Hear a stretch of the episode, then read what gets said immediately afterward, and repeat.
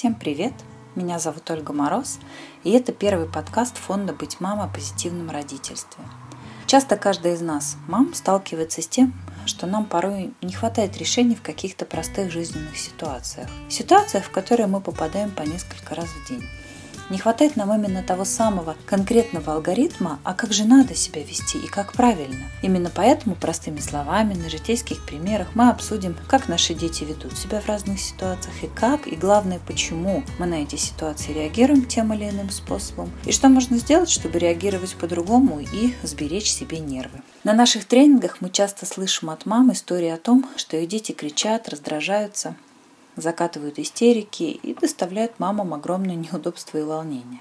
Если эти эмоциональные вспышки происходят дома, то тут уж, как говорится, и стены лечат. Но чаще мамы теряются, когда сталкиваются с подобными проявлениями своих малышей, например, в торговом центре, в магазине или на детской площадке. И практически для каждой мамы это стресс, как и для ребенка. Наверное, нет таких родителей, которые бы не столкнулись с проблемой детских истерик.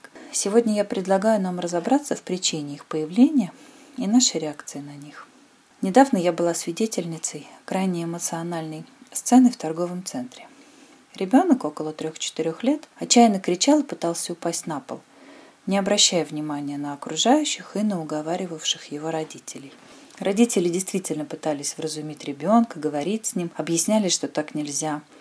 Мама начинала уже сама раздражаться, повышать голос, а неравнодушные прохожие давать комментарии, что еще больше злило мама, а малыша заставляла еще громче кричать. Было видно, что родители совершенно растеряны и не знают, как реагировать на подобную истерику. И после безуспешных попыток успокоить ребенка, отец подхватил плачущего малыша на руки и унес его из зала. И это было самым правильным решением, принятым, очевидно, им интуитивно, но верно. Прежде всего стоит отметить, что подобным эмоциональным вспышкам подвержены дети от 2 до 4 лет. Реже в 5 лет бывает и редко встречается. Многие малыши даже очень спокойные могут устроить взрослым истерику. У детей дошкольного возраста истерика обычно возникает из-за запрета взрослого или невозможности получить то, что он хочет. Состояние ребенка в период истерики можно охарактеризовать как крайне эмоционально нестабильное. Проявляя истерику, малыш кричит, топает ногами, плачет, может даже кусаться, царапаться, кататься по полу, размахивать руками и ногами и даже иногда причинять вред да, своему здоровью. Что вообще такое детская истерика? Это проявление характера или желаний? Или, может быть, это неумение контролировать эмоции или манипулирование чувствами родителей? На самом деле все эти элементы являются составляющими детской истерики. И проявление характера, и проявление своего «хочу», и, конечно же, нестабильность еще эмоциональной, да, сферы, невозможность, неумение контролировать свои эмоции, и, конечно же, манипулирование родителями. В общем плане истерика определяется конфликтом интересов со взрослым. И мамы и папы хватаются за голову, что с этим делать и как бороться – Истерика для ребенка – это, конечно же, прежде всего очень эффективный способ добиться своего, манипулируя взрослыми. И ребенок довольно быстро понимает, что своим неадекватным поведением он ставит нас в неудобное положение и получает желаемое. Но если взрослые будут достаточно терпеливы, спокойны и последовательны в своих действиях, то могут успешно пресечь или даже предотвратить подобное поведение малыша. Главное не поддаваться и понять, для чего малышу нужна истерика. А ощущения, переживаемые родителями в моменты такого категорического непослушания вообще дорогого ребенка, можно описать в диапазоне от полной беспомощности до сильного гнева, который на полдня выбивает родителей из колеи. Чем же все-таки отличаются сиюминутные капризы ребенка от полноценного истерического припадка? И это следует различать всем родителям. Смотрите, каприз – это такой способ добиться желаемого. Пусть даже это желание граничит с какой-то причудой. Каприз сопровождается плачем и криком. Ребенок, в общем-то, в аффекте может разбрасывать вещи, игрушки, топать ногами, но он может отвлекаться, его можно отвлечь, с ним можно поговорить, что-то придумать а его немножечко от этого каприза абстрагировать. А истерика, она отличается от каприза крайней степенью нервного возбуждения. И если в начале истерика выглядит и начинается так же, как я хочу, то в результате все равно приходит к тому, что в отчаянии дети теряют самообладание. Они громко плачут, падают на пол, наносят себе или окружающим царапины, укусы и сами не чувствуют боль. Уговорить детей во время истерического припадка практически невозможно. Они не воспринимают речь, не реагируют на доводы рассудка, и это главное отличие истерики от каприза. Но самое интересное такой парадокс, несмотря на видимое игнорирование уговоров, истерика ни за что не начнется в совершенно пустой комнате. Если каприз может начаться даже дома, вы сидите с ребенком, и он начнет капризничать, да, что он хочет поиграть в это, а не в то, например. Так вот, для детской истерики нужны зрители. Без внимания окружающих такая истерика быстро прекращается. Самое главное, что нужно родителям, мамам запомнить для себя, что в эти периоды, в эти моменты истерик ребенок абсолютно невосприимчив к вашим словам, объяснением и разъяснением, тем более вразумлением и крику. Ни в коем случае не подключайтесь на волну ребенка. Не начинайте на него кричать, кричать сами, применять физическое наказание и не пытайтесь силой успокоить его. В такие моменты родителям самим необходимо прислушиваться к сигналам своего тела, чтобы чувствовать, что происходит с ними сейчас – и если подкатывает гнев или раздражение, то прежде всего родитель должен сделать что-то для себя, чтобы привести себя в чувство и не подключаться на волну ребенка. Даже если это просто вовремя совершенный выдох или вдох или разжатые кулаки. Увидев, конечно, однажды подобные истерики у своего ребенка, мама зачастую не знает, как на это реагировать и как это остановить. Единственным желанием каждой мамы, наверное, в такие моменты приступов, это чтобы они поскорее закончились и больше не начинались. Но вот самое интересное, что повлиять на частоту подобных вспышек и приступов могут именно родители. От правильной реакции и поведения мамы будет зависеть частота и продолжительность подобных ситуаций. Конечно, ошибки в реагировании неизбежно приведут к затягиванию неприятных моментов. На долгие годы у ребенка сформируется такая схема, где на его так называемую истерику, на его проявление какого-то «хочу» следует реакция, которой он и добивается. И схему эту впоследствии будет достаточно трудно изменить. Зато наша адекватная и спокойная реакция на истерические приступы или даже отсутствие реакции вообще как таковой сведут детские истерики на нет. Давайте же с вами разберемся и поймем, для чего же на самом деле ребенку истерика. Истерическое состояние для ребенка – это состояние стресса, как и для мам. Мы с вами вначале об этом говорили. И это не потому, что ребенку нравится так себя вести. И уж точно он делает это не на зло родителям, это нужно запомнить. Своим поведением малыш пытается добиться своего, да? но это только сначала. И если взрослые не выдерживая натиска, идут на поводу у ребенка, ну как обычно, да, на только не плачь. Или, например, когда в семье двое детей и младший плачет, мы говорим старшему, да, дай ты уже ему эту игрушку, лишь бы он не плакал. И все, и ребенок обязательно начнет этим пользоваться. И на этом этапе очень важно не упустить этот момент, не идти на поводу. Если вы сказали нет, значит нет.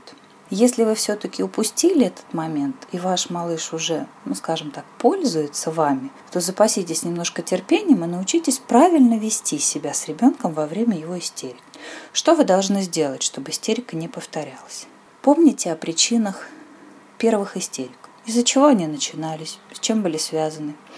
И постарайтесь предугадать капризы своего малыша. Согласна, сделать это непросто и звучит как фантазия, но если малыш каждый раз, видя ваш телефон, например, ну или какой-то другой предмет, начинает требовать его со слезами, то в избежание истерик просто уберите его из зоны видимости. И обязательно не пускайте развитие истерики на самотек, когда ребенка уже невозможно будет контролировать. То есть здесь нужно следить за состоянием ребенка и постараться отвлечь его, если он уже на стадии беспокойства и раздражения, переключить внимание малыша на что-то другое, Постараться успокоить его, взять на руки, просто тихо подойти, обнять, поцеловать. И обязательно говорите с ребенком, присев на колени, чтобы у вас был контакт глаза в глаза. Ребенок должен чувствовать, что вы с ним на одном уровне.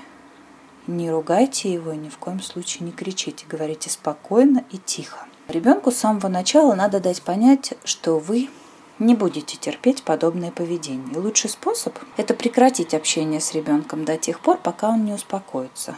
Демонстративно не реагируя на его поведение, что бы он ни делал. Конечно, никакого физического наказания и криков не должно быть, они только усугубят ситуацию. Как только ребенок поймет, что никто не реагирует на него, малыш сам прекратит истерику. Но здесь есть одно «но». Все равно никогда не оставляйте его одного в комнате, в магазине, на детской площадке, потому что это чревато появлением у ребенка различных фобий, страхов. Находитесь с ним рядом, будьте сочувствующим и понимающим родителем, просто не реагирующим на его такое протестное поведение. Начавшего истерику ребенка желательно сразу увести в место, где можно изолировать его от взрослых и случайных зрителей, что очень любит истерика. Да? Если истерика в магазине или в другом людном месте, то нужно постараться увести его от игрушек, от сладостей, от других детей, от других э, людей до полного его успокоения. Он быстро поймет, что такое поведение недопустимо. Но самое главное, о чем я говорю на протяжении уже нашего подкаста, что взрослый сам должен быть спокоен и невозмутим. Поэтому прежде всего в истерику подумайте о своем состоянии. Взрослым надо сразу выбрать, как они будут себя вести с ребенком в случае истерики. Продумайте это заранее и не меняйте свое поведение. Малыш должен понять, что его поведение бесполезно, а капризы и истерики ни к чему не приведут. Бывает, что ребенок, кроме родителей, устраивает истерики другим взрослым няни, бабушки, дедушки. В этих случаях нужно заранее договориться, как они должны себя вести при истерике, чтобы не потакали капризом, помогли вместе исправить поведение ребенка. Мы, как родители, конечно, должны помочь ребенку научиться выражать свое состояние словами.